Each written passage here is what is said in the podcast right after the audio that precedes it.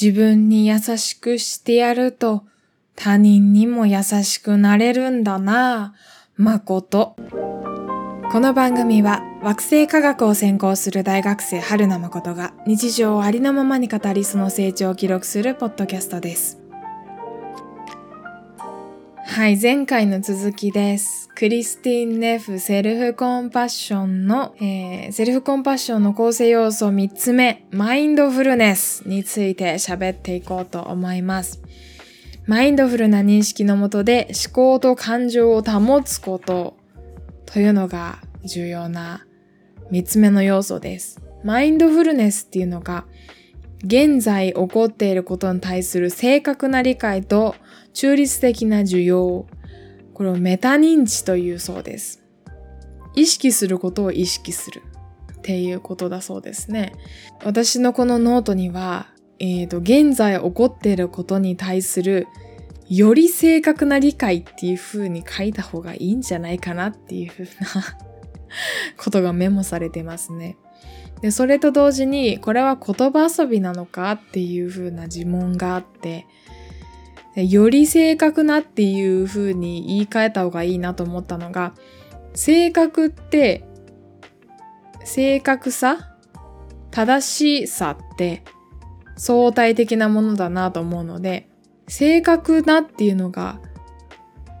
こう絶対的なものじゃないからこそ、より正確なっていう風な言い方をした方が私はいいなーっていう風に思いながらこのノートを取っているので、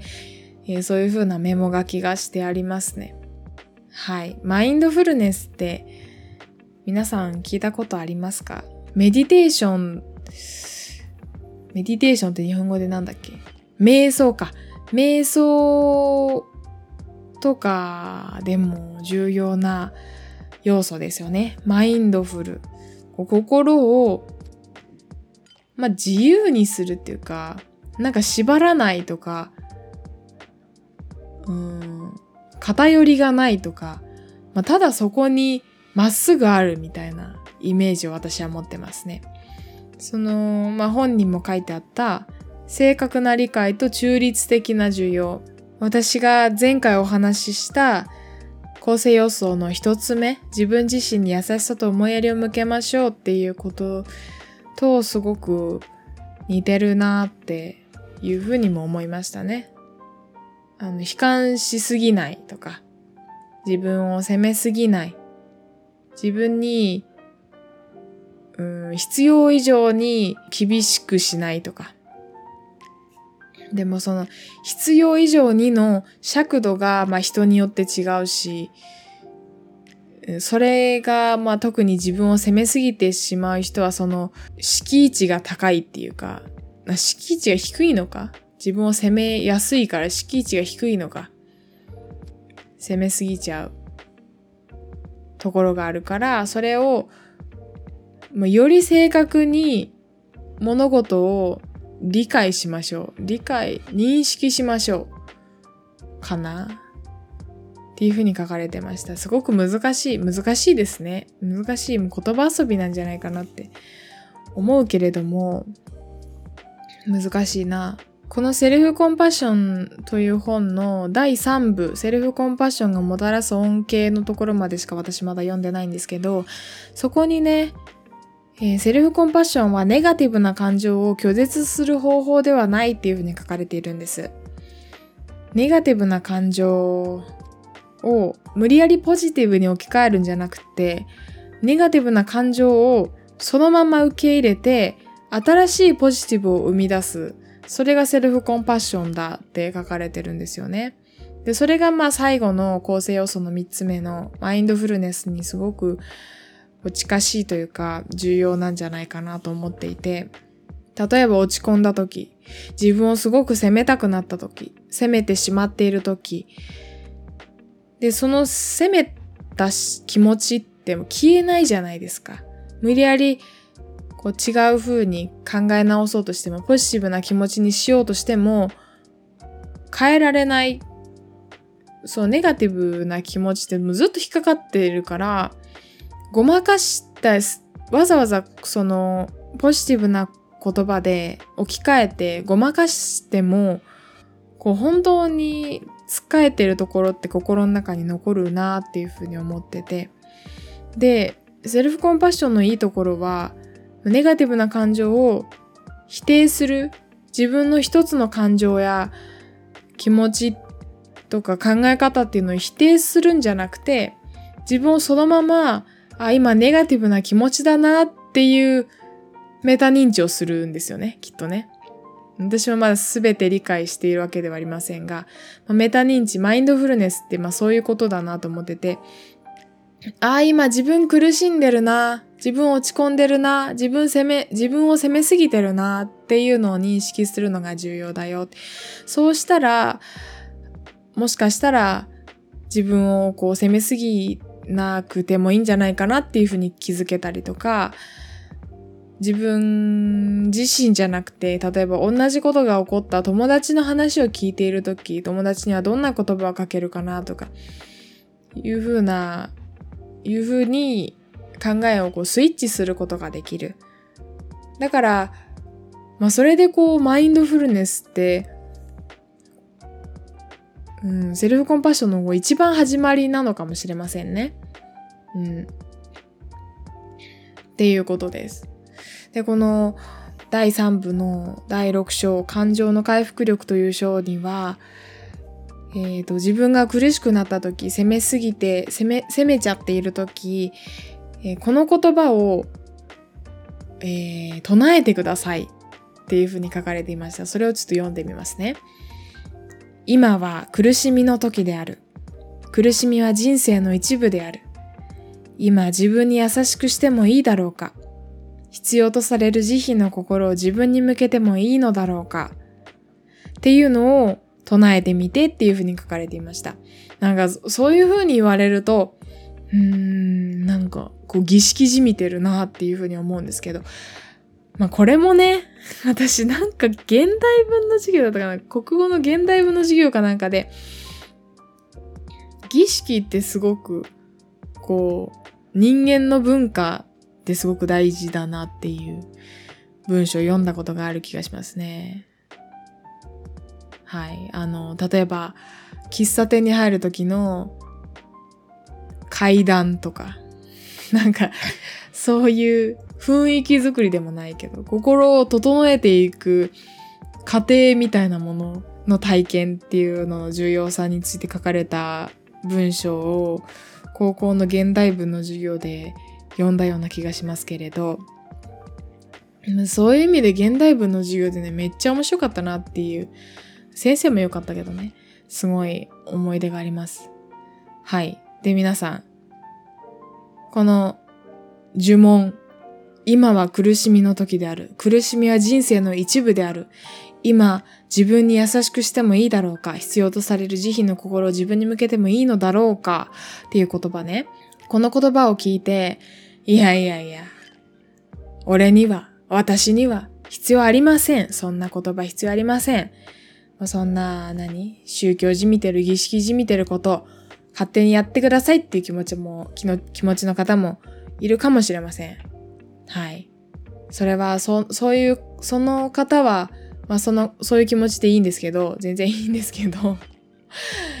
いいんだけども、こう、自分がね、もしこの先、苦しくて、苦しくて抜け出せない時がないとも限らないから、そういう時にはね、これをちょっと思い出してください。はい。で、そう、この呪文ね、すごくこうセルフコンパッションの全ての要素を、うんと、網羅しているなっていうふうに思います。まず、ファクト認識というかメタ認知でしょ？自分、苦しんでるなっていうのを一行目で言ってる。今は苦しみの時である。自分苦しんでんなーっていうのに気づくっていうのがあって、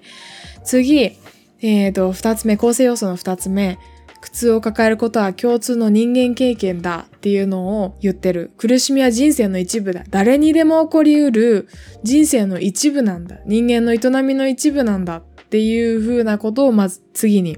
言ってるわけ。だから、こう、な、なんらこう自分だけが苦しいわけでもないし、みんなこれは経験する人生の一部なんだっていうのに思い馳せる。で、最後2行で、今自分に優しくしてもいいだろうか？必要とされる慈悲の心を自分に向けてもいいのだろうか？っていうのがね優しくないですか？その自分がねどうしても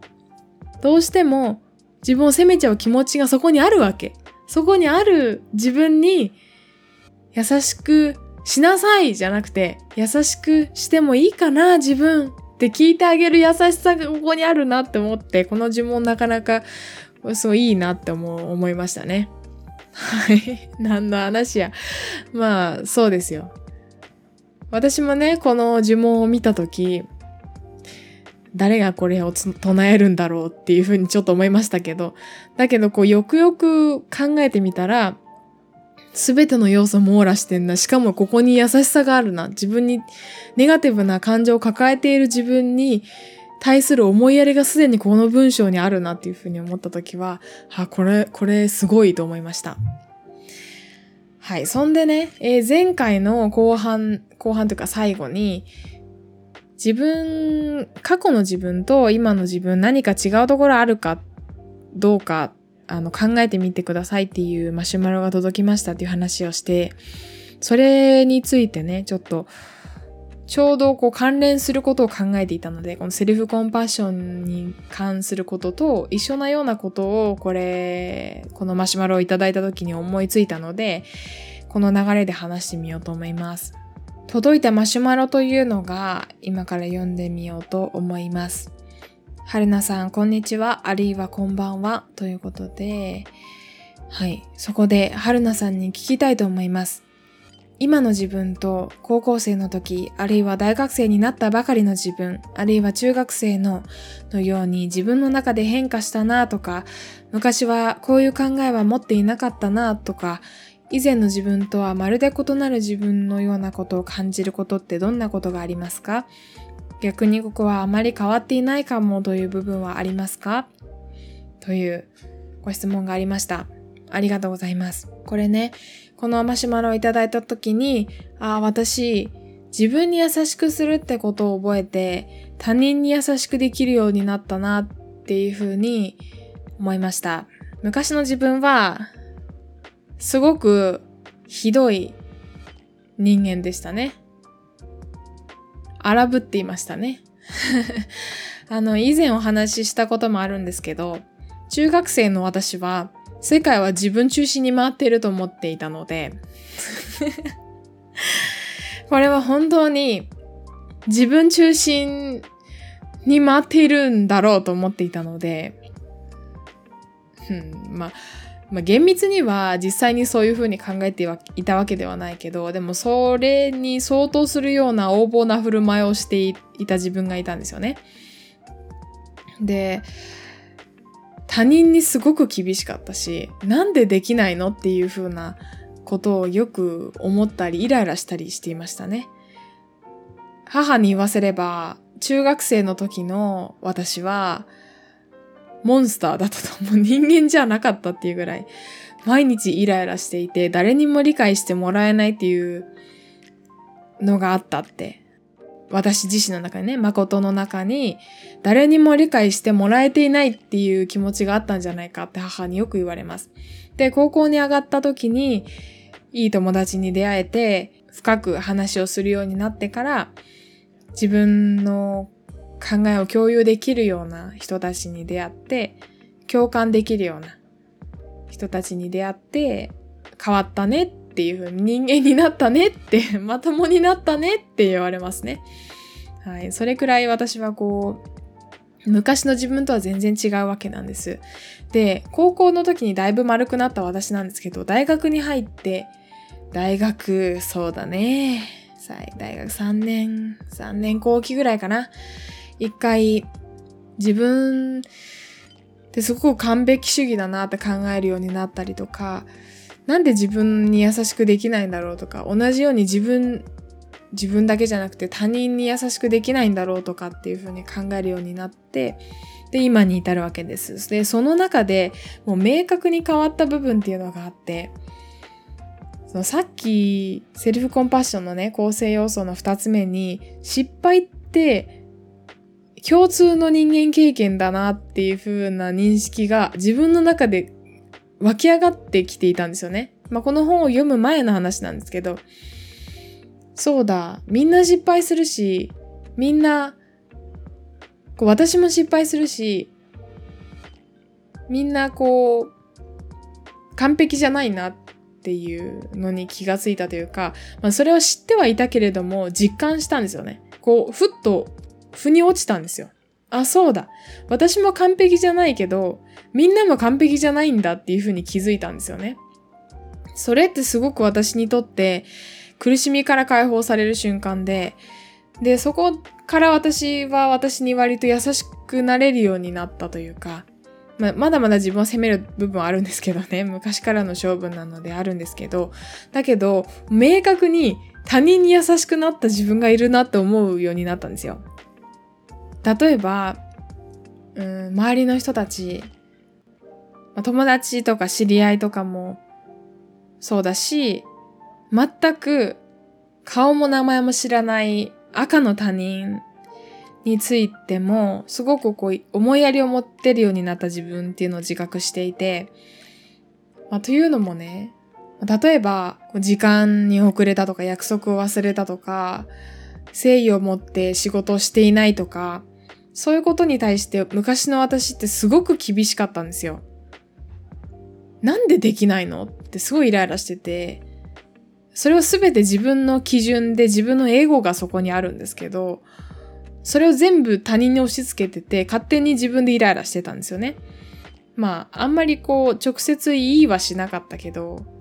だけど、すごいイライラしてたんです、自分の中で。だけど、自分が完璧じゃない代わりに、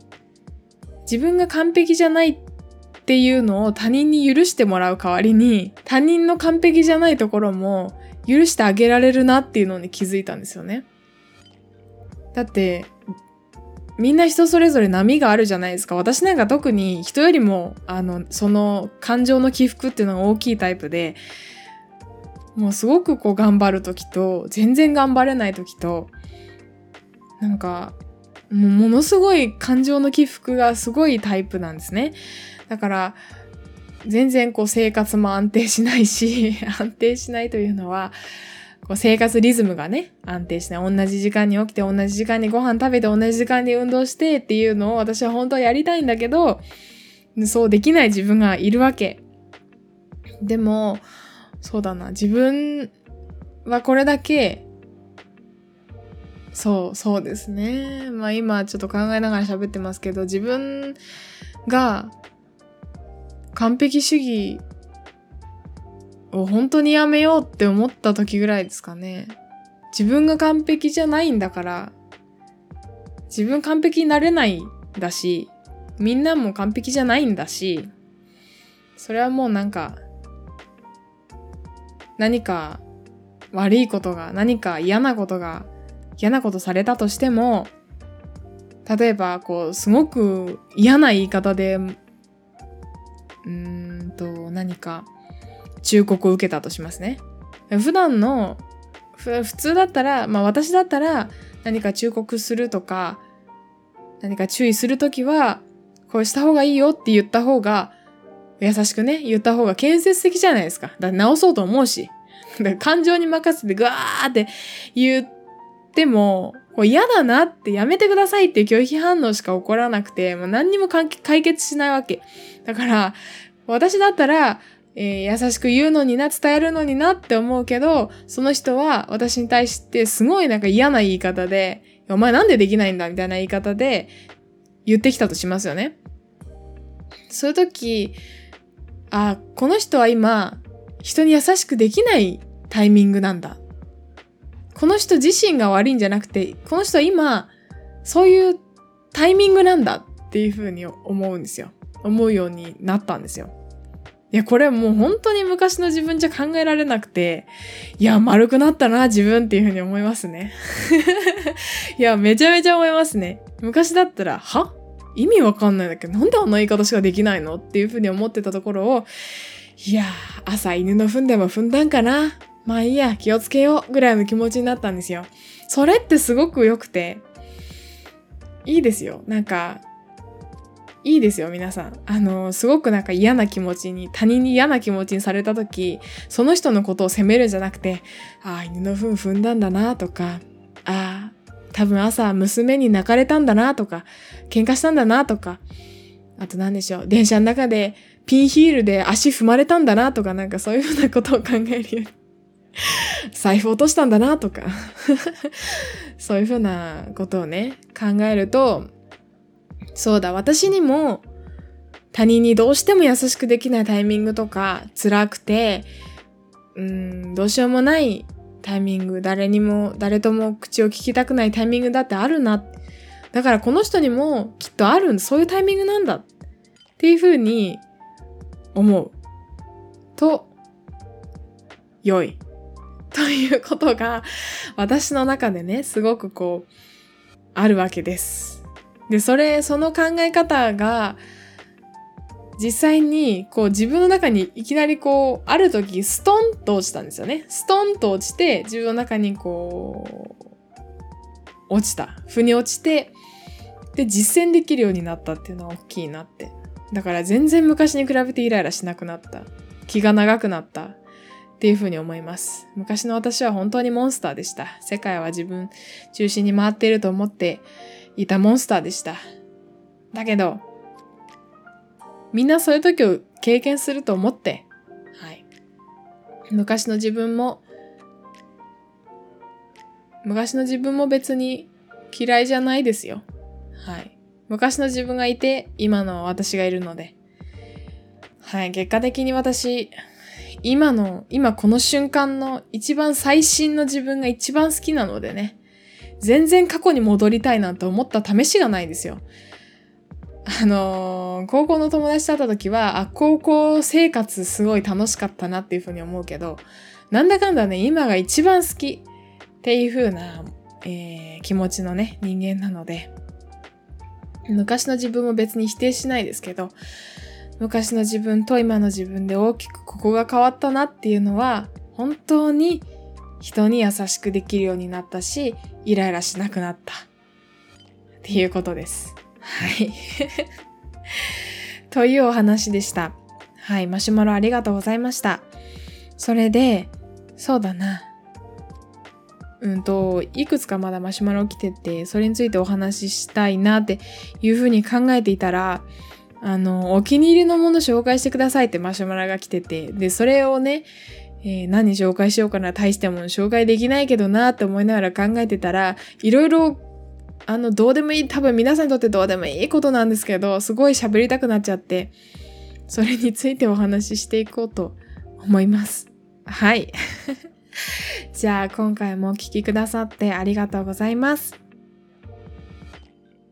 番組の感想や私へのメッセージは、はるなまことアットマーク gmail.com、harunamacoto アットマーク gmail.com、またはツイッターでハッシュタグまことのともつけてつぶやいてください。お待ちしています。私が友達と宇宙を熱く語るポッドキャスト番組コペテンナイトは、毎週水曜土曜に更新しています。